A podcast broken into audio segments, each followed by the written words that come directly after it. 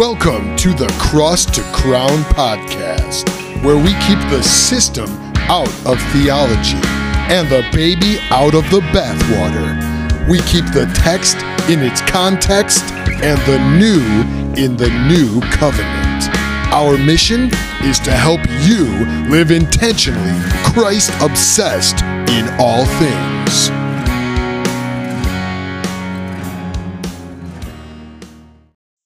Hey, everyone, and welcome to the Cross to Crown podcast. This is episode 27. We are going to be doing a question and answer episode, round two. And uh, I was, again, this is called uh, Grill Doug Day. So all the pressure is off of me. Um, Doug is a, a veteran of these type of things as he does stump the pastor at his own church. So we have no guilt in trying to pelt him as hard as possible with difficult questions. Put him on the spot. So uh, if he answers in a way that, that doesn't seem uh, kosher to you, you are more than welcome to uh, send emails my way and I will forward them to him. Does that sound fair, Doug? Sounds fair. You know, my uh, my kids were came in from a youth uh, meeting last night, and uh, one of our seminary students uh, is teaching the uh, the kids right now, and he said at one point this girl asked a question, and he answered it for like seven minutes, but didn't really answer. I thought, ah, he's learning. Very good. that's that's a, that's a hallmark of politics. Maybe he should go into politics. that's right. You know, uh, it, it's it's you know, and that's there's a skill to that. I think Uh-huh. there's a skill to that to where you have to go a certain length of time and you have to gradually lead someone away from their question far enough but just so they don't notice as well so that by the time you're done with that someone the, the qu- person who asked the question is going i'm not sure if he answered my question or not Right. and you have to go back and listen to it on audio or something to try to figure it out if they did or not so there's a Yeah. skill to that well, and I don't employ that particular technique, but I will. I have on occasion asked the questioner to repeat the question Yeah. just to give me another second to uh, Right. to think through the answer. Right. I don't know if you've ever listened to um, um, our brother uh, um, uh, Jeff Volker much. He is uh, when he preaches, even he does this. He does the, the Socratic method where he and you saw him at PorchCon actually, where he he'll he'll speak for a little bit and then he'll stop and ask questions. That man, uh, he's he's got a good wit to him because usually when after someone asks a question, the first response is a is a joke or one liner and they're all different. It seems like all the time. Like he never uses the same one over and over again. So, and I think I'm wondering, is that a stall tactic? Formulate the answer. Yeah. right, right. Or if it's a difficult question, I can see how that would that would soften somebody to to receive Mm. something they may not be ready or, or happy about receiving. So, uh, good good tactic there. Humor is a good thing, I think. Um, not often uh, used well enough, but uh, or as often as it should be. But uh, anyway, so we're we're gonna hit into this right here. How's your week going? It's going well. I uh, before I logged on with you here, I went to the dentist. Um, My favorite, uh, my favorite occurrence twice a year. Yes. Uh, so I'm uh, thankfully I didn't have any work done where they had- had to stick the needle in and dead anything because then I'd probably have drool, you know, dripping down my chin here. Um, so that uh, highlight of my day so far. Uh, the week's been good. We got some snow over the weekend, and I thought we were going to cancel services, but we didn't have to. Had a lower Huh. attendance, but uh, a good good day of worship. I haven't been uh, at the pulpit in over a, in, in a month because of the uh, different conferences we've been All right. doing and retreats. So it was good to be back and preach, uh, going through the Gospel of John. Uh, it is just so rich, so Mhm. rich. First time I've ever taught through John. Okay. I've taught little, you know, sections here and there, but to walk uh, paragraph by paragraph And John is uh, so so rich, so wonderful. So What? Okay, so um, I, I I think that any pastor who's been in a pulpit long enough typically gets to John. What uh, some what are some commentaries that you would recommend that have been most valuable to you? I mean, we always we've talked before that commentaries are not the first place you're going to go to. Um, but when you do, where where where what are what are you looking at right now? yeah, D.A. Carson, uh, he's he's the expert on John. You know, Yeah, he's done yeah. Just so much work on John, and uh, and he's very very helpful. Um, uh, I actually am using the NET Bible Notes. Are you familiar with NET, the New Mm-hmm. Yeah, English yeah, translation? yeah. Uh, there's just a wealth of good manuscript evidence, Mhm. and they they they do a great job of just kind of highlighting some of the key grammatical things or or other uh, language things uh, or historical things that I that are very helpful. So I, I keep that open and walk through it. And then the uh, the Zondervan NIV Zondervan Study Bible, Yeah, which yeah. uh, I know Carson was an editor and such. Uh, it's really the the only that I'm aware of the only biblical theology commentary that really Mhm. is looking at at what, how we would approach scripture. So I, I will glance at that and see if there's anything. The way I use commentaries is uh, I do all my study, Mhm. Translation, exegesis, uh, really get the whole sermon in my Mhm. head as far as the content, knowing the passage, and then I'll go look at a couple of these just to say, do they bring out anything that I didn't see or Okay. that's strongly different from where I'm coming from? Because then I think, whoa, you know, if somebody like Carson sees something there that I didn't or disagrees with where I'm going. I want to know that. What am I missing? Or occasionally I'll say, okay, I think I'm right and he's wrong, which Mhm. um, is never fun to disagree with D.A. Carson. But that's typically how I use uh, commentaries. But though Carson is probably the main one. Um, in fact, he's he's really the only one I, I look at besides the NET and the uh, the Zondervan Bible. Yeah.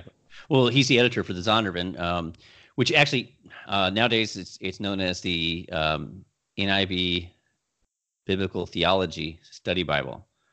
Oh, they that's right. changed- You mentioned they changed the They name. changed Yeah. the name, yeah. They, and they changed the name, and you can now get it in the nice cover for cheaper, I think. But uh, yeah, that thing is is a. I think it's the same. I think it's the same notes and, and resources in it that's that's in the uh, older version. But um, yeah, I've got that actually on a on a Jakarta Bible app, and uh, uh, I can switch.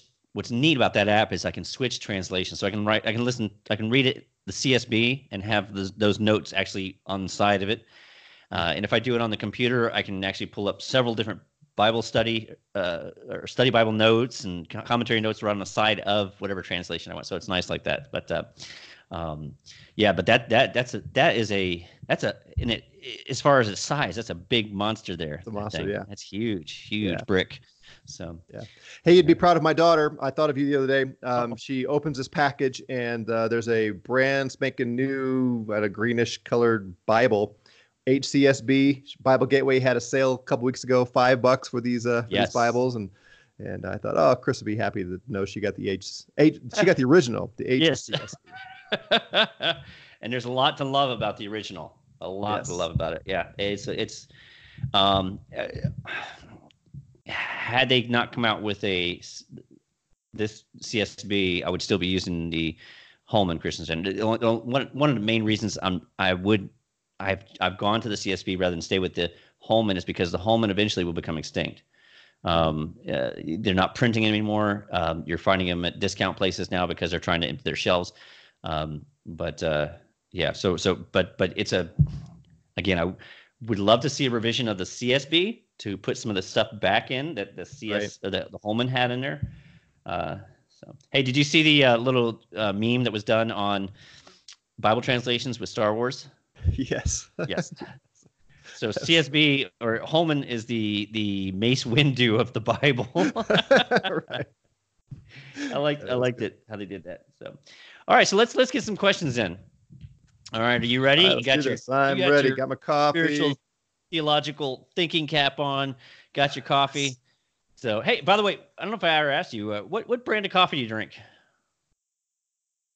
Oh, we have a local roaster here in Colorado Springs. Uh, when we installed our coffee sh- coffee bar, if you will, at uh, at church, uh, the guy who was my executive director, his wife had worked at Starbucks for several years, so she knew the ins and outs of uh, doing good coffee.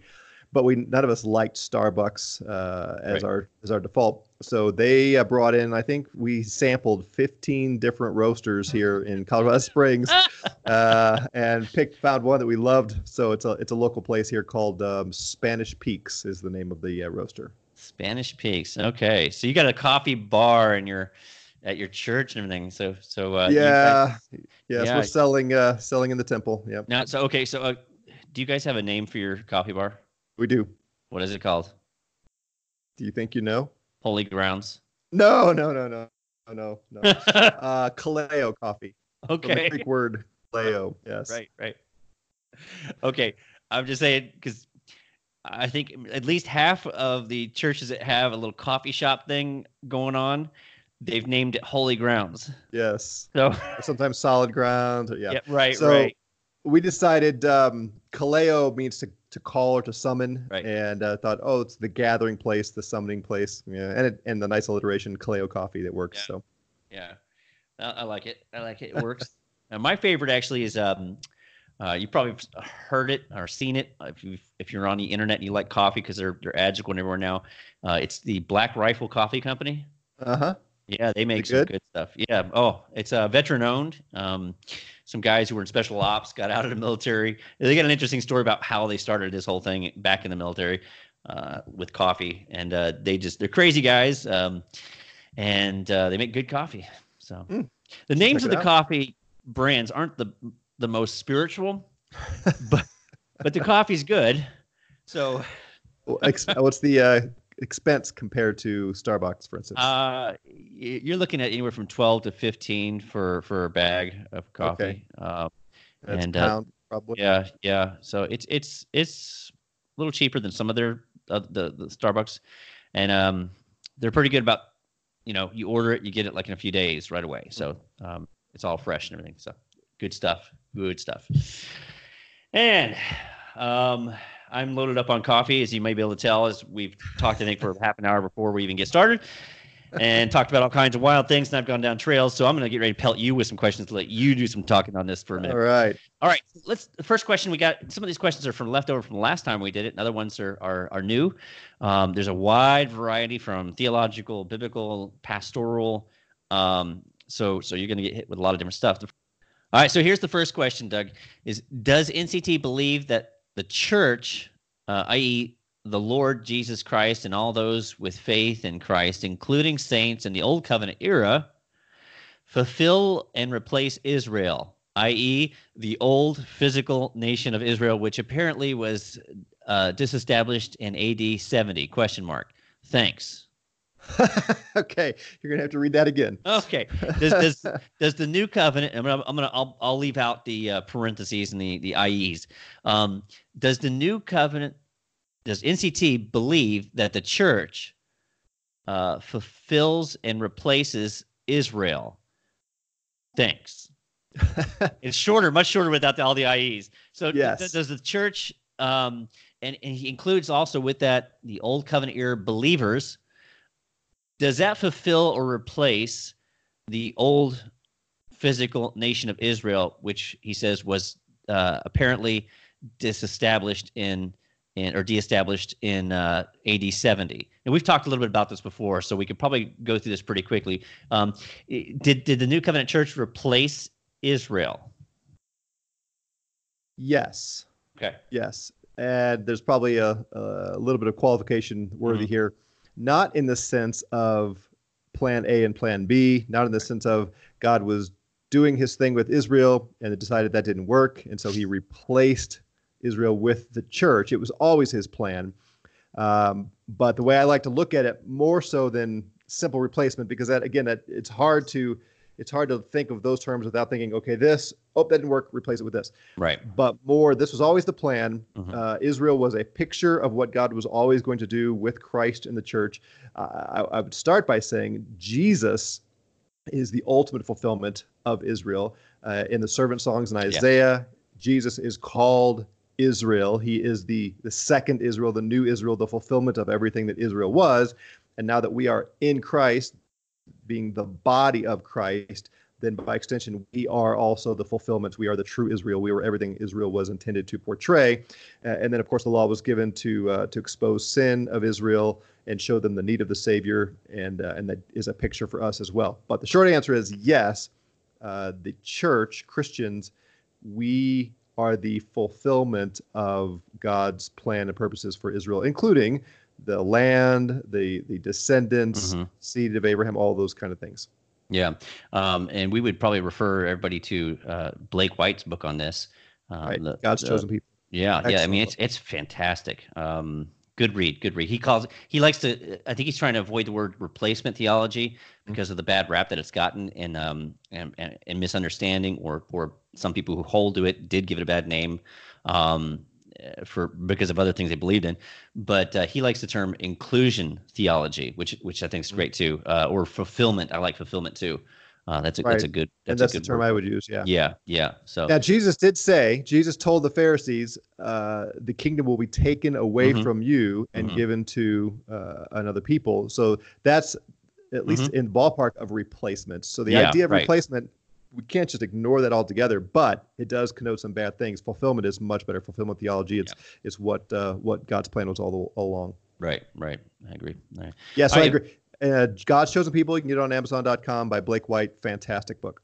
Yep, and we'll include a link to that book in the show notes in case you don't want to search for it. I'll let you just click on it and you can get it and order it right there. Excellent. And that's uh, from right. That's in Kindle too, right? Mhm. Hard Right. copy and Kindle. So there you go. Next question. It's a biblical theology question. Um, if Jesus took God's wrath on the cross before he died, then why did he die? If his death was for us, then why do believers die?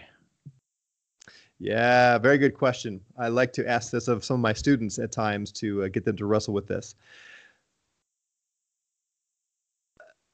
The the punishment for Adam's sin was death, and I'm persuaded, and I know that not all are persuaded of this, but I'm persuaded what God meant primarily was physical death. On the day you eat of that fruit of that fruit, you will die physically. Mm. I don't believe the primary intent of that was spiritual death or separation from God. I think they would have understood it. Uh, Adam and Eve would have understood it, and uh, that, that just the natural reading is you're gonna you're gonna not live anymore. So what what do we do with that? He didn't die, Mhm. but some living creature died. Remember, they sewed Right. fig leaves together and hid themselves, and God said, "Nope, that's not good enough," and He made for them animal skins. Uh, uh, where do you get animal skins? You get them from animals, right? So an animal died. What animal died to cover them? I put my money on a lamb. I can't prove that, but it makes the most sense to me that there was the first type or foreshadowing of Jesus was this animal dying so that Adam and Eve could be covered in their sin. So in that sense, I would say God showed mercy to Adam. He didn't kill him. He substituted an animal in his place, and but eventually he did die. Uh, and Jesus died, and we die, which is which is the heart of the question here. Um, there is appointed once for man to die, and then judgment, and that still stands, right? We are all going to stand before God at judgment. So there, the the already not yet, the promise fulfillment idea here is uh, the we still will die because we're the descendants of Adam, but Jesus defeated death and rose again, so we rise with him uh, in, in his case, it was um, uh, physical death and then spiritual death, I would say, because he did then se- separate from God and he his heart was turned. We are born with the spiritual death, and then we die physically, and the the redemption of that happens in that order. We are called to life spiritually, and then we will be called back to life physically in the in the new heaven and new earth in the resurrection body and all of that uh, and that just is the way this this is played out so um, we still die jesus died but we don't stay dead because jesus conquered death that's that's what makes most sense in, in the flow of the story to me Okay. Okay. We get a, another question. I think that's going to come up that uh, is something similar to that. We'll know it when we get to it. Um, did did uh, Old Testament? Here's a good one. Did Old Testament saints go to heaven when they died? Mm. And do unbelievers go to? There's the second part. Do unbelievers go to hell right away when they die and await judgment? Yeah. Uh, again these are these are fun questions. Uh, these guys should come to my seminary because we deal with this stuff. Um, so the way it's and, and again so many of these things we're left to draw from different texts to say uh, how do we put this together? Because the scripture doesn't just lay this some of these things out and say here here's how this works. But what makes most sense to me biblically is that uh, Sheol, the Old Testament uh, word, the, the Hebrew word for the, the grave and the place of the dead, corresponds to the Greek word Hades. Those to, both refer to the same same thing. And it, it appears to me that everyone prior to Christ died and went to Sheol or Hades, and that there was a, a division in Hades. Uh, I believe this is alluded to in uh, in the in the story that Jesus tells of the rich man and Lazarus. Right. I don't believe that is describing hell. I believe that's describing Hades, Mhm. which is the whole the place of the dead. And so both uh, saints and non-saints before Christ went to Hades, but there was a a uh, Abraham's bosom, which would have been the the the non-torturous part of Hades, and then there was the other where there was torment. There was uh, that's where the rich man would have been in, in the story. I think when uh, when Samuel is called up Hmm. uh, by the the witch, Mhm. I believe that's what he's referring to. He's asleep. He's in this this holding place, and then he's like, "Why why'd you rile me? I, uh, why'd you call me out?" So they're in that place, uh, uh, waiting uh, for the uh, the coming of Christ. And the reason that I believe that, I'll just do you hear the pages? I'm flipping through my yeah, real one. real Bible. My uh, Bible. In Hebrews, there's a fascinating statement. Uh, in- at the end of chapter 11, so chapter 11, you know, the, the Hall of Faith is, as it's sometimes referred to, all these faithful men and women, uh, men of, of whom the world is not worthy. After describing all of these faithful people, uh, the writer says in verse 39, and all these, so all the folks he just talked about, having gained approval through their faith, did not receive what was promised because God had provided something better for us. The us he's talking about is, is his generation and beyond, but certainly includes that first century group. So all those who, who died before Christ, they were approved because of their faith or faithfulness, but they didn't receive the promise. They didn't receive eternal life, the, the inheritance. That's been the, the context because God had provided something better for us. If you think back to the first century, therefore, he's saying we, uh, say Paul generation, if, if Paul wrote Hebrews or whatever, but that group, so that apart from us, they would not be made perfect. Uh, scripturally speaking, the New Testament perfect does not mean righteous. Uh, perfect means reaching the goal. It's a telos word. It's from the telos family of Greek words. It means you've achieved the the intended goal. Now, many times, including in Hebrews, the intended goal is righteousness. Um, but that's not the context here of Hebrews 10, 11, 12. It's the inheritance. It's that that new experience with Christ in the in, in heaven, what we would call heaven. So putting this all together, what I think is going on, and again, I don't have time to lay this all out, but that's at least one verse to, to kind of draw this from. What I think is going on in, in the old covenant, or before Christ, I should say, everybody who died goes to Hades, two compartments, the uh, non-tormentous place and the tormentous place. When Jesus died and rose again and went to heaven, he took with him Mhm. everyone who is in Mhm. Abraham's bosom. So it emptied out. There was there's no one left there. So the saints prior to his coming went to heaven at that point. Now I believe every Christian who dies goes to heaven because you have Paul saying to be Right. absent from the bodies to be with the Lord and all the other passages that that indicate the fact that we go be with him.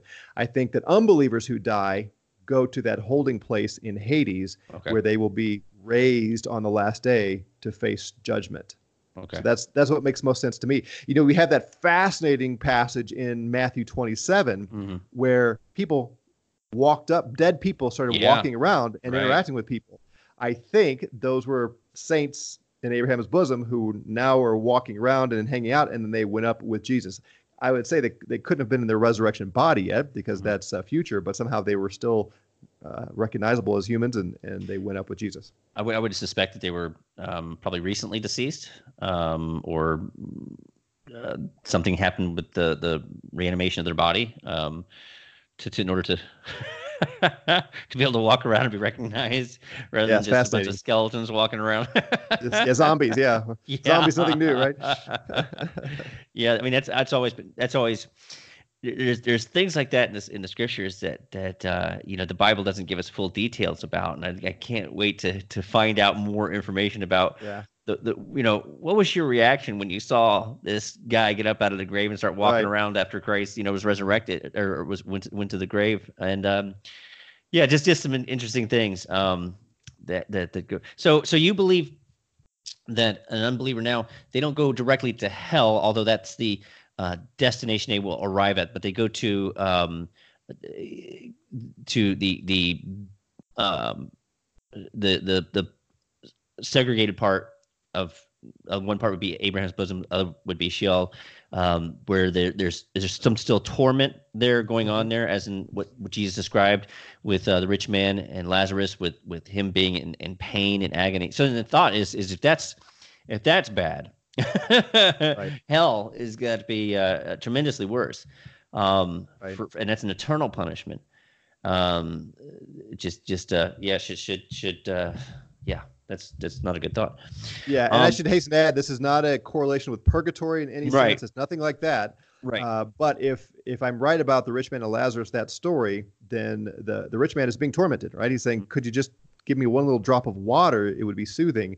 And like you said, if that's the holding place for unbelievers, uh, where they spend eternity is it's unfathomable to think about how awful that's going to be. Okay. Yeah. Yeah. Yeah. Uh, do you believe that um, uh, the rich man and uh, Lazarus were, were real people that he was talking about, or do you think you just on a side note, do you think they were real people or people that he was using, you know, making an illustration out of, out of them and using truths about the afterlife? Yeah, that's a tough one. Uh, I tend to lean toward it being more of a parable mm. than uh, than actual human figures, but I could be persuaded the other way. Right. It's not a. It's not, I don't know for sure. Right. Yeah, I, I, would agree. I would agree there too. I, I've held both sides, I think, at various times, and I've come down to I'm, I'm not sure it actually matters. Yeah, right. the truth the truth is, is still what it is, and uh, uh, whether or not they're real people uh, or or um, uh, illustrations of real people. Exactly. Because that's the point. It's it, they're, this we're talking about real people, a real place, a real destination, um, a real truth. All right, let's go on. Um, so uh, in what's oh here's this goes along with the cross situation uh, we talked about earlier uh, why did jesus die here's an interesting one about the cross as well in what sense was jesus forsaken by the father on the cross yeah it uh, it appears as though he is uh, forsaken like someone sent to hell uh, in that moment uh, the, the way the narrative plays out darkness comes, you know, it's it's high noon, it's it's the middle of the day, and yet it's apparently pitch pitch black for three hours. If you trace darkness through the Old Testament, so often it is the sign of God's judgment. Right. You know, the day of God's wrath on this nation or that nation. He says a day of great darkness, a day of gloom, that kind of thing. So there's no accident that it was dark that day, which symbolizes God's judgment being poured out on this nation, or in this case, on this person because he has all of our sin on him. And so, whatever the experience of hell is, where God forsakes, he he he he turns his back on unbelievers. Mm-hmm. It it seems like Jesus had to have suffered all of that because he was carrying your sin and my sin and all the other sins of believers, and and the Father is is repulsed by him. He can't even look at him. Mm-hmm. Of course, he cries out, quoting Psalm 22. And if you if you read Psalm 22 mm-hmm. uh, and and you picture Jesus thinking these things from the cross, it's a it is very much like this very close, intimate, loving relationship that now is severed, where the Father says, "I can't even look at you." I'm so repulsed by your wickedness, mm-hmm. which obviously is not Jesus' inherent wickedness, but he's wicked because he has our sins right imputed to him and and God looks at him uh, like that. So and and that it, it, I don't know if you're going to ask a follow up question here, but I I don't begin I don't begin to know how to comprehend this. How mm-hmm. does the eternal Father, eternal Son, how does that relationship broken right. even for three hours? But that is the the story that's portrayed there. And we would say that it's a relational forsakenness, um, and not a um, uh, what's the word I'm looking for? It wouldn't be physical, but um, uh, Jesus in his being didn't separate from the the, the Godhead. That he became um, uh, that the, the the Father separated his being from Jesus. Yeah, uh, you know, we're those kind of questions are right. just how how do we even begin to comprehend that, answer that, even contemplate the question? uh, again, the way the story is portrayed here is we have Jesus of Nazareth, who is human, mm-hmm. being forsaken right. by God. Mm. Uh, what's happening in the divine per the, the, divine nature of the Son of God? Mm-hmm. I, I, don't know. Uh, again, that the hypostatic union, the whole relationship between one person, the Son of God, Right. having a divine nature and a human nature. How does that even work? I don't know. I believe it's true, but I don't know how it Mm-hmm. Right. works. And is God the Father pouring out his wrath on both natures of the Son? I, I don't know exactly. yet. So that question, yes, we would never say that God can stop being God. Mhm. So we would not want to say that uh, even the second person of the Trinity abandoned his deity. But again, we're just we, we got to be careful not ask questions that the Bible's not intending to answer. Uh, let me let me go back real quick to um, um, the Sheol question. Um, and I, I can't remember the history much of it, but um, in the Apostles' Creed, the original Apostles' Creed didn't include the line um, that he descended into Hades. Uh, and then later on, it, it did appear, uh, and that he, if I remember, I'm, I'm fuzzy on it, that he went down there and he preached to The, the angels, spirits in right. prison. Okay, right. Do you see that as um, uh, what they may have been considering and thinking of? Is that he went to uh, Abraham's bosom and proclaimed good news and, and led the captives from there? Uh, absolutely. Yeah, that's Okay. the clearest passage in the, in the New Testament, uh, First Peter three there, which uh, I don't know if you want to get into. I don't know if we have time to, because I kind of want to walk through the text if we were going to. But the short answer is, Mhm. I think what Peter is saying there is, Jesus did go to Hades, Mhm. not to proclaim good news to the saints, but to actually pr- pronounce triumph over the fallen angels who had uh, committed sin back in Noah's day. Uh, it's a fascinating passage to walk through. Uh, but so what we hear is it, it says in many translations, he went and preached to those spirits in prison. Mm-hmm. And everyone assumes preach means preach good news. I don't think so. I think he went Mm. there to proclaim, I win. I'm going to rise from the dead. I'm the Mm. king. You guys lose. So sometime we can walk through that whole text if you want Yeah, to. and, that'd be great. Fascinating. That'd be great. That'd be great. We'll have to do um, like a, a series on death and spiritual realities or something. I don't know, angels, demons. Uh, we'll, we'll, do something. We'll wrap it all in there.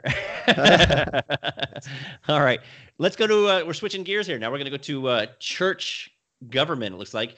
Um, what, uh, now you, you just, in case everybody doesn't know, you go to, uh, you, you pastor Front Range Alliance Church. And what's the makeup? You guys have elders there. Are you guys elder ruled or elder led? Because the question is, is should the church be elder ruled, elder led, um, slash with congregational consensus, or congregation votes on everything and the pastor is just one of many in the congregation type thing? Yeah, it's a good question, uh, an important question, uh, especially since there are so many different uh, church leadership makeups. Uh, again, we are not given all the ins and outs of this. Uh, the, Lord Jesus did not lay out a blueprint and say, this is how every church governance authority should operate. Uh, not even every letter to every church, you know, speaks of eldership, for instance, and, and how to do this. So we're, we're left to put together some principles and, and make decisions. We have uh, some occasions where congregations uh, vote. Uh, you think of the uh, church discipline, Matthew 18. Take the man, go go approach him, take somebody with you, and then if he won't listen to you, then take him to the whole church. And if he won't listen to the entire church, uh, then he's to be treated as an unbeliever. So that's that's the church doing something. When Paul writes to church at Corinth and they're tolerating this man who's uh, sleeping with his father's wife, uh, he doesn't just say, "Hey, elders or pastors, you should have done something." The assumption seems to be the entire church should have been uh, acting to get this man out of there and, and remove the, un, the the leaven. So uh, there are certainly some things that the, the church should be involved in. At the same time, we have uh, instructions to elders in uh, in the qualifications in 1 Timothy three. Uh, he uses a word uh, manage your household. If you can't manage your household, then how can you manage the church of, of God? And that word manage is a, a, a word of authority, like uh, the head of household, like I'm the head of my whole household, Mhm, head of my mhm. wife, head of my children. Uh, so there's some analogy there to my role as an elder over the church, uh, similar to my role over my family. Um, the very words bishop, uh, episcopus, overseer, as it's often translated, and uh, shepherd also connote authority and and leadership, decision making authority. Uh, so, what do we do with that? At, at what point do uh, do we decide who can do what? So, uh, what what seems most consistent to me is um, yes, elders, and, and by the way, I believe biblically, elder, pastor, shepherd, Mhm. overseer. Those all refer to the same person. Right, right. In our church, those of us who are full-time elders, we we have the title pastor. All the other elders are called elders. I don't love that. I don't. I'd be. I would love for us all to be called the same thing. Mhm. But and we tried that, and I pushed that, and it just didn't go over. You know, tradition is hard to break a, yeah, right. right? So, uh, so all of our pastors, we have thir- uh, 14 now, elders, pastors, and uh, and our uh, we we exercise spiritual authority over the church. When it comes to things like the more corporate aspects, the the trellis, the the the physical Mhm. Buying property, selling property, uh, raising money, and and budget things that impact the entire church at a at a not, sort of a, a not spiritual level. Those all those decisions are made by the congregation. So we as elders do not have the authority to bind the body to a new piece of property Right. or to a budget. The, the, Hmm. the church has to vote on the approve the budget, which which makes sense. You know, every time that we Mhm. have the meeting, congregational meeting, and and approve the budget, I remind our people, this is not my budget as a pastor. This is not our budget as elders. Right. This is our budget as the congregation. You are agreeing to give this much money to help us do what what we are doing. So I think there are some things that ought to be congregational, some things that ought to be elder, special, especially the spiritual, theological, biblical things that our elders have that authority and church discipline, at least in terms of maybe not not gross heinous sin like a Matthew 18, but uh, ongoing discipleship uh, is what I mean. That's the elder's responsibility for sure. And then very practically speaking, and I think we talked about this in a previous episode, it's just efficient to delegate certain decision making day-to-day operations to someone like me the Mhm. senior leader uh, but that's not a spiritual authority that's just an efficient sort of get the the, the corporate things done Right, right. You you got 14 elders. What's do you do you know what the ratio is between uh, elders and, and members? uh, well we could figure it out we have about 560 or so members um, so what is that divided by 14 I don't. do i'm a in my head. musician not a I, math- I, I'm about to say I don't. I don't do math in my head. I always had trouble doing number. You got your phone out there. You're hitting the so 40 to 1 it looks like forty to one. Okay. Do you do you think there's a? Uh, I know one church. It was interesting. They actually had a. Um, I can't remember if it was in the bylaws or anything like that, but they had a. It was almost like it should have been a rule that they had to have a certain amount of elders per per members to make sure that they had a sufficient coverage of care for for their people. Um, do you think that's something we should worry about, or or Yeah, I think it's a great idea. We tend to do it more um, organic than that uh, because we spend so much time as elders thinking about the health of our sheep, praying for them. You know, we spend probably two hours of our elder meeting every month praying for the needs of, of individuals, not just kind of going through the, the roster. Uh, um, and our shepherds really are shepherds. It doesn't take long as we grow to realize, okay, we need uh, we need to look for another elder or two because Right. we, we, we don't have the capacity. So we kind of let that happen naturally. But I wouldn't be opposed at all if someone proposed, hey, you know what? Let's set up this rule that for every every time we get 40 more people, we're going to add another elder or something like that. Right. What about deacons? Do you, do you think there's a, um, you know, it, it used to be back when I was a kid, a lot of churches I went to, there was one pastor and some some pastoral staff. Um, and then they had a huge amount of deacons. But it seems like here on the West Coast, deacons are something that's in short supply. I'm not sure if there's a cultural issue there, but um, uh, I sometimes see some churches that have more elders than they have deacons. Is there an uh, is there a, a, a ratio, a balance that should be there for that? Because if we're if we're making sure that we have enough um, coverage, you know, f- for the spiritual care of of of the the, the flock, uh, are we are we being negligent in making sure that there's not diaconal care? Also, if we're not uh, putting in enough elders, Mm-hmm. And maybe, Yeah. maybe- and why why the shortage too?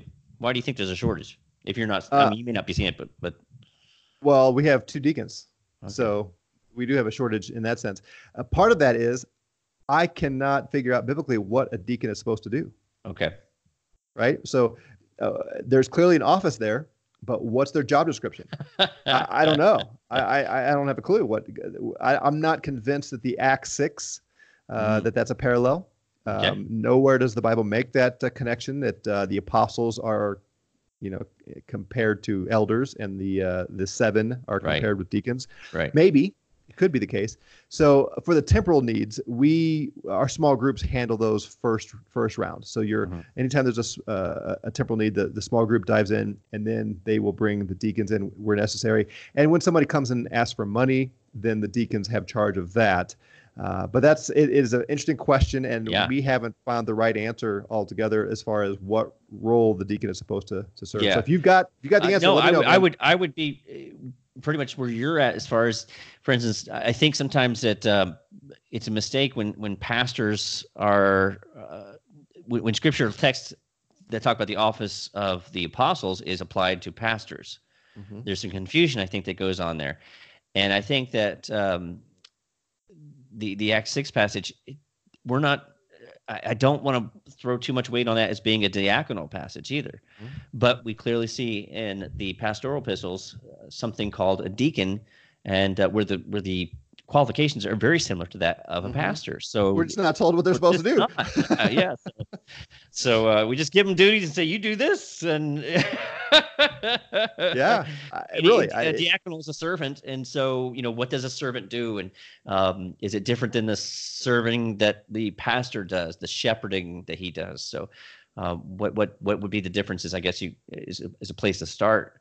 And uh, what we know, uh, we got more details on what a pastor does, what a shepherd does, and so what maybe what uh, what other things does a pastor not do that is serving uh, that is needed? Maybe I don't know. I don't know. I don't know. Well, I think uh, the one principle I would be comfortable drawing from Acts 6 is the apostles there saying, we know that our calling is the word and prayer. That's that's got to be where we focus. And there is a similarity for elders. You know, we're to be teachers, we're to be protecting the flock and that kind of thing. And how do you feed them? How do you do that? Well, a lot of it has to do with preaching and teaching and and uh, praying for sure. Uh, so, okay, if if there's at least a, a a wisdom in those who are given that responsibility to not be involved in more of the temporal things, then to say, okay, for deacons, we're going to hand over many of the things. Like you know, today in, in our day, you you almost have to have a building. You were talking last week about how you volunteered to to carry Mhm. things, to set up and tear down. That's that stuff has to happen. Yeah. You know, in our culture, if you don't have seats for people to sit down in, if you don't have some organization, uh, people visitors are not going to come back. That, that's just the way it is. So for someone in a deacon type role to take charge of set up and tear down and and finance and all that makes sense to me. I just can't go to the scripture and say, boom, here's your job description as a deacon. Okay. Got a few more questions about church, but I want to actually jump ahead and ask this one to make sure we get this in because I thought this would be a good one to discuss because I see this actually coming up more and more in discussions in our current climate uh, here in America um, eh, because of its relationship to healthcare and such, uh, finances. Uh, so, so this is the question, and this is come. This is actually come up from someone recently there is a Christian man and woman who want to get married and receive medical benefit. They receive medical for benefits for issues that they have. But if they get married, they will no longer qualify for these medical benefits. Is it okay for them to have a ceremony, say vows, have Christian witnesses there, uh, a minister conduct the wedding? I guess they found someone who would conduct the wedding, uh, but never legally get married so that they can retain those benefits. Uh, based on just that information, I would say yes. Okay. Can you qualify that? Because there's there's going to be there's a lot of people who would say that um, even that there's no commitment that's still there. There, there there's there's um uh, that he could technically walk away. She could talk, technically walk away from the marriage because there's no binding commitment with repercussions or anything like that. Well, that's true. Or, or if get- contractual. Or contractual. Yeah, well, they this. I don't think the state should have anything to do with marriage. That's Right, right. that's remember that. my fundamental Mhm. principle here. This is not a, a a state thing. This is a God thing. He Mhm. created marriage, and so before God, if they take vows and there's there are witnesses and they consummate, then they're married. And uh, their church, you know, their their church eldership should hold them accountable. Um, and uh, yeah, I mean, if I'm going to be consistent with my principle that this is not a state thing, then I have to say yes to that. Um, and it, they're going to give an account before God someday on how they approach that. If they decided several years down the road, oh, we weren't really married. Yes, we did the ceremony, we did everything you described there, but we didn't do it before the state. Well, they, they will answer to God for that uh, because in His eyes, they, they are married. Right, if right. They take vows for and uh, and consummate. Um, so again, I would like to see the state get out of the marriage business altogether.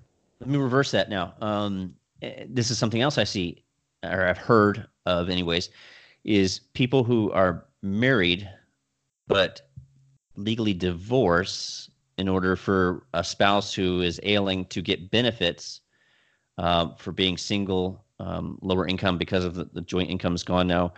Um, they they continue their re- marital relationship, but they get legally divorced. Oh, let me, let me, let me go back real quick one time. Uh, back to the original case. Is it deceptive then for them to put down on any type of um, uh, application, any type of forms that they are married at that time? I don't think so because Okay. again, I don't care what the state says about it. Uh-huh. The state is telling us that two men can get married. They can't. In God's eyes, that is not a marriage. Right. And so for them to say they're married before God, uh, I'm wholeheartedly in agreement with that. In the second question you're asking, Right. I don't think they should be divorced in any sense. Mhm. Um, they should not pr- claim to be divorced uh, in any sense. If they signed a contract and and went the route of the state, then they need to hold true to that, and and they should not give the impression of, of divorce. So I one way it's fine in my opinion. The other way I don't I don't like it. I don't like for them to, to even before the state say they're divorced. I don't like the way that looks. I don't. Uh, I think they just need to trust the Lord for providing what they what they need there. Because if they went the state route, they need to need to play the game that way. You don't think it's uh, de- deceptive to, for instance, the, the reason that they're not getting married is so that they can appear to be single, um, to get to get benefits. The state? Yeah, to get benefits. Um, I mean, I could see the position what you're taking, but Mhm. in order to deceive, though, it seems that the problem here would be would be that um, that they're claiming to be single in order to get or that they're not married they're not recognizing each other before before uh, the government in order to get uh, benefits it almost seems something like uh, an abraham and sarah situation there um, tell them that you're not you're not my spouse in order to uh, to, to in order not to get killed Right. right. Yeah, I don't know. I part of this flows. I just the the government has so overreached in getting involved in these things. Um, I mean, the fact that you can do in most states now, Mhm. you know, no fault divorce as quick as you want to. Mhm. Uh, in get- in God's eyes, that does Yeah. not mean you're divorced. Simply because you go through the state's process is going to divorce. Um, so uh, I'm moving more and more towards saying I really don't care about the state and what it has to say about marriage. I care what God says. right And if it's to my advantage um, to do it that way, I, you know, I haven't I haven't thought deeply about this, but my first instinct here is I. Uh, that's almost just being wise as serpents. It, it seems to me in some ways. You know, if you can file taxes jointly, or if it's better for you to file uh, independent, what isn't that all kind of in the same conversation? i have a guy do it for me Yeah, I, these Uh, are hard things, no doubt yeah, about it. yeah, and yeah, and and nobody should take my word for it. You need to go before the Lord and and seek other counsel as well. I just my foundational principle is the state has no business getting involved in marriage. Okay. And therefore, I'm not overly concerned with what the state thinks about any of this. Yeah, if if, it, if the state got out of the marriage business, there would be a lot less drama going on right now um, Right. In our society. Um, a lot less um, uh, conflicts and and yeah, it would it would diffuse a, an incredible amount of chaos going on right now. Okay, go back to church a little bit here. Um, women, here's a hot topic. Uh, women, should they lead music? Uh, how much are they permitted to lead during church assembly? Uh, should they teach men like in Sunday school classes? That's a couple. Yeah, things. that is that is a hot button issue. Um, uh, it seems to me like the scripture is clear on uh, on one thing about women in uh, the the church gathering, and that is they're not allowed to teach or have authority over men.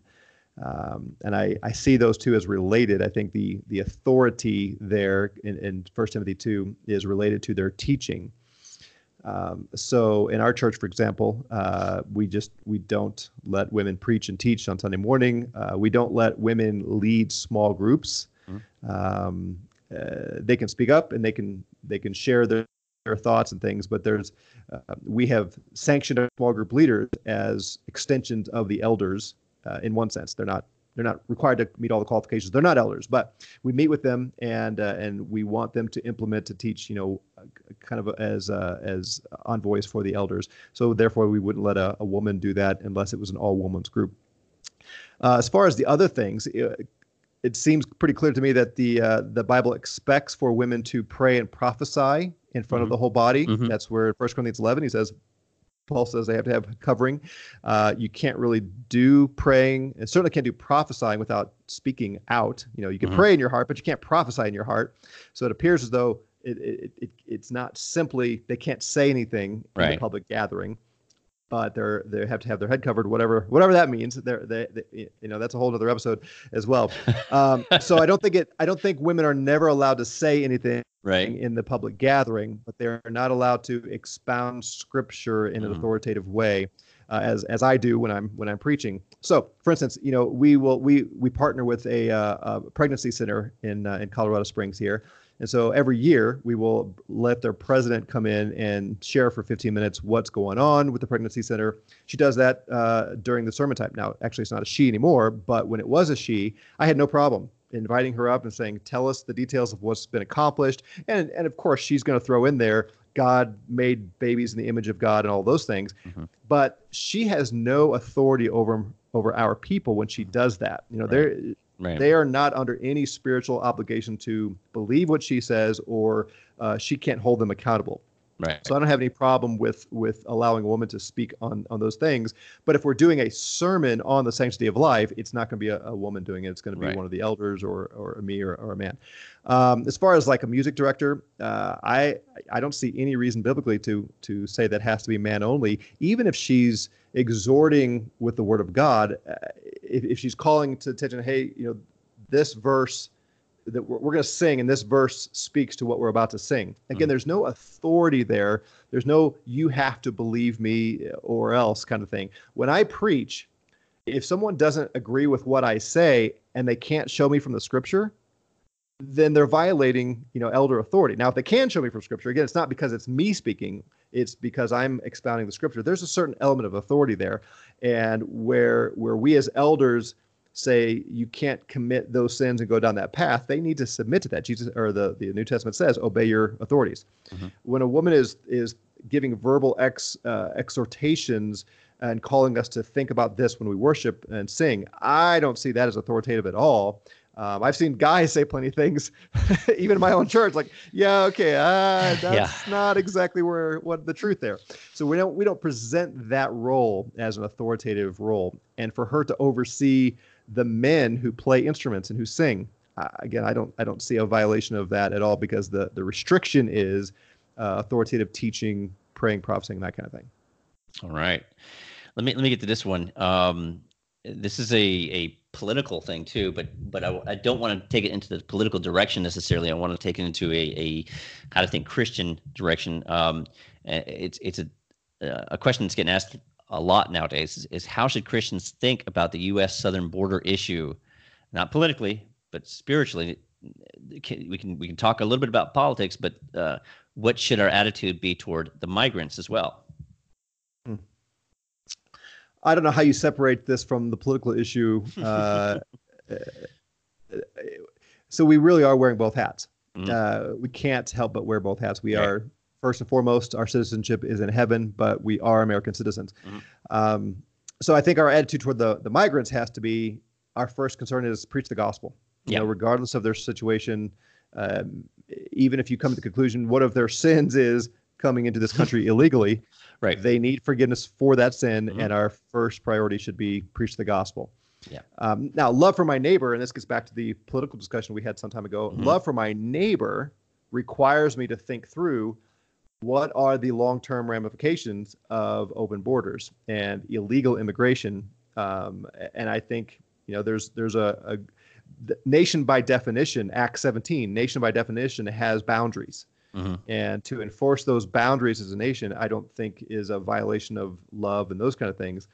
But we have to be careful. We, we have to make sure that we don't get so ramped up watching Fox News or or President Trump or you know whatever whatever we love to to to get our news from, and make this the highest issue in our mind, right. uh, as some Americans are doing. At the same time, we can't just ignore the the ramifications uh, for for our neighbors. So I would say first priority has to be the gospel. We have to love these people and not consider them arch enemy number one if mm-hmm. you have a very strong political view here. But to be ignorant of the political uh, and American impact, uh, I, I, think that's it's hard to justify that and say I love my neighbor and I, I care about uh, the people I should care about. So it's tough, um, but it starts with the gospel. Yeah, yeah, yeah. Um, yeah, and, you know, I, I, I, have I have strong political views on on that situation, but I also have strong spiritual views as far as for the souls of these individuals. Um, uh, and and a strong political view on it doesn't negate the uh, the the responsibility that we have to proclaim the gospel to anyone we come in contact with. And even though it's a situation which I I, I think should be uh, changed, um, I think borders should be more secure. Um, I'm going to use that opportunity to speak to anyone who God providentially brings across the border to proclaim the gospel to them. Um, I, I, mean, I mean, you, you have um, people who came to Israel as bad guys, and God used them. God used them to to to uh, to uh, correct Israel. Um, and uh, I think as they come across the border illegally, they shouldn't be doing that. But since they're here, I'm going to try to tell them the gospel, to love them, um, and then encourage them to go home. well, uh, well, I would say it this way: um, our encouragement is obey the law. Yeah, right. Yeah. That is a clear biblical principle right. to submit to the authorities. If you're here illegally and you're a Christian, that should bother right. you. Right. That you are violating the laws of the land and that right. kind of thing, and and we we're not anti-Christian to tell people you need to submit to the law. That's that's part of it. But our first concern, before we tell you that, is we want to t- call you to Christ. Right. I have a good friend who is a Hispanic pastor here in Colorado Springs, and he, this is very real for him because he knows that some of the folks in his congregation are here illegally. Mm. Mm. He hears the story of what they will go back to. Mm-hmm. Yeah. Um, and he is conflicted. He really is. Yeah. Because you know he tells yeah. these people you need you need to go through the right processes. You need to learn the language. You need to to not uh, violate the the culture you're in. And yet for him to push them back, especially these women and children, yeah. send them back to places where uh, some of them he's convinced they will be killed if they go back. You know, how does he in good conscience say, mm-hmm. go back there and and die for that? It's it's it's a very real, very tough yeah. uh, tough thing. I think we also have to be very careful not to be caught up in the rhetoric of the media and politicians. You know, if we think that we can trust either of those voices as as a sound reason and that they are thinking th- things on principle, we're, we're fooling ourselves. Yeah. Um, and it's so easy to do to get caught up on on any side of this. Right. Right. And again, our first concern is the gospel. Second concern is okay, it does matter that you obey the laws of the land. Yeah. And to have those conversations as brothers in Christ, as opposed to as Americans who are inflamed by the right or the left or whatever. Right. One last question for you before we wrap this up, and this is going to be a uh, one that's uh, actually being discussed a lot in in in uh, uh, Christian circles these days, and it's the one about gay Christians. Um, it's is there such a thing as a gay Christian? There's the idea that's being propagated that um, you can be a gay Christian as long as you don't act upon those impulses or those those sinful desires. Um, what is what are your thoughts on that? Because there's a lot of discussion about whether or not you can be a Christian without renouncing homosexuality and um, without mortifying the flesh. Um, there's some who are saying that you can be a Christian, confess that you're gay, call yourself a gay Christian, and live a celibate life because you know you're still attracted to, to, to, to men and don't worry about changing that or women, depending on, on your gender. Um, that, that that you just have to live a celibate life and and get through it. Um, in fact, uh, there's a lot who are starting to call these the the uh, uh, spiritual eunuchs, um, uh, referencing Christ about uh, being a eunuch for the kingdom's sake. What are your thoughts on that? Absolutely, there's no such thing as a gay Christian, mm-hmm. and I, that is a very dangerous path for people to go down, and it's a capitulation to our culture. Mm-hmm. Uh, so, homosexuality is a gross and heinous sin that the Scripture lays out very clearly. Mm-hmm. If you live this way, you will not inherit the kingdom of God. Right. Also on that list is adultery. Mm-hmm. Right? right? So I'm married, and I look out my window here, and there are several houses. And suppose I said to somebody, there are four gorgeous women who live in those four houses down there. And I can't get my mind off of them. And I lust after them constantly. And man, I would love to have sex with all four of those women. And I think about it all the time. Now I have to remain celibate, but I'm an adulterous Christian. Mm-hmm. I just I can't act on it. We would nobody would ever tolerate no. that. Everyone would say, I must rid myself of those thoughts it's not okay to have them. It's not okay to call myself an adulterous Christian. It's not okay to to think that uh, you know that's that's how I was designed. That's how I'm born. That's how I am. But I just I, I can't act on it. But that's really who I am. That's that's my identity. No, no, no. My identity is in Christ. Period. And as soon as you add anything yeah. before the word Christian, you have left the biblical truth. We're Christian or we're not Christian. Those are the only two options. There's no modifier of the word Christian, mm-hmm. and sin is sin. And to bring that into the discussion, uh, the only the only place for gayness and lesbian and homo, you know, LBGD, uh, whatever, all the letters things. The only right response is those things are abhorrent to God. We are not allowed to pursue them in any way in our mind, in our actions, whatever. We must run from them, repent of them, and their forgiveness. They're, those are not the unpardonable sins. Right in uh, 1 Corinthians 6, where these things are laid out. I uh, love the verse where Paul says, Such were right. some of you. Mm-hmm. There is hope, there's redemption, and that should be our appeal. But uh, someone who says, I'm a gay Christian cannot say, Such was I. Right. I still am, I'm just not acting on it. No, no, that's not how it works. So right. we should have nothing to do with the idea of a gay Christian, lesbian Christian. Uh, those are sexually abhorrent sins, uh, along with adultery, and uh, promiscuity we have to get rid of. Yeah, I agree. I agree. I like your uh, phrase here. That's a, be a, a good tag there. Is there's no modifier before the word Christian. Yeah, and I, that goes in a lot of different directions too. How we try to, because uh, if we do that, even in um, not references to sin, but if but in any other ways, we we can we start chopping the the, the, the body into pieces. Uh, when Christ came to make one body, uh, breaking down all barriers and such uh, race, um, backgrounds, and stuff like that. We all become one body in Christ. They're Christians, and there's not these different types, and there certainly aren't uh, unclean types of Christians as, as, as sinful lifestyle Christians involved there. So, I well, did a sermon series on this uh, yeah, last fall, and four, I'll link that here. Yeah, somebody might uh, benefit from watching that. Yeah, you did uh, three three messages, I think, on that, right? Four, yeah. Four, four. Okay, all right, four. So uh, I'll I'll put the link in here too to that as well, in case uh, folks want to dive in deeper to that. Um, that was some good stuff there. Um, we're going to wrap it up, unless you have a question that you'd like to ask yourself. No, no, no. Stump. I can stump myself. Yes, I know the questions I can answer very well. Yeah, I know. the ones you hope that nobody asked you. So. Right. right. I'm still studying those. All right. Well, folks, we appreciate you being here. Um, if you have any questions, you can contact me at the link in the uh, show notes here at chris at crosstocrown.org. Until next time, have a great week and we want to keep encouraging you to intentionally live Christ obsessed in all things. Goodbye.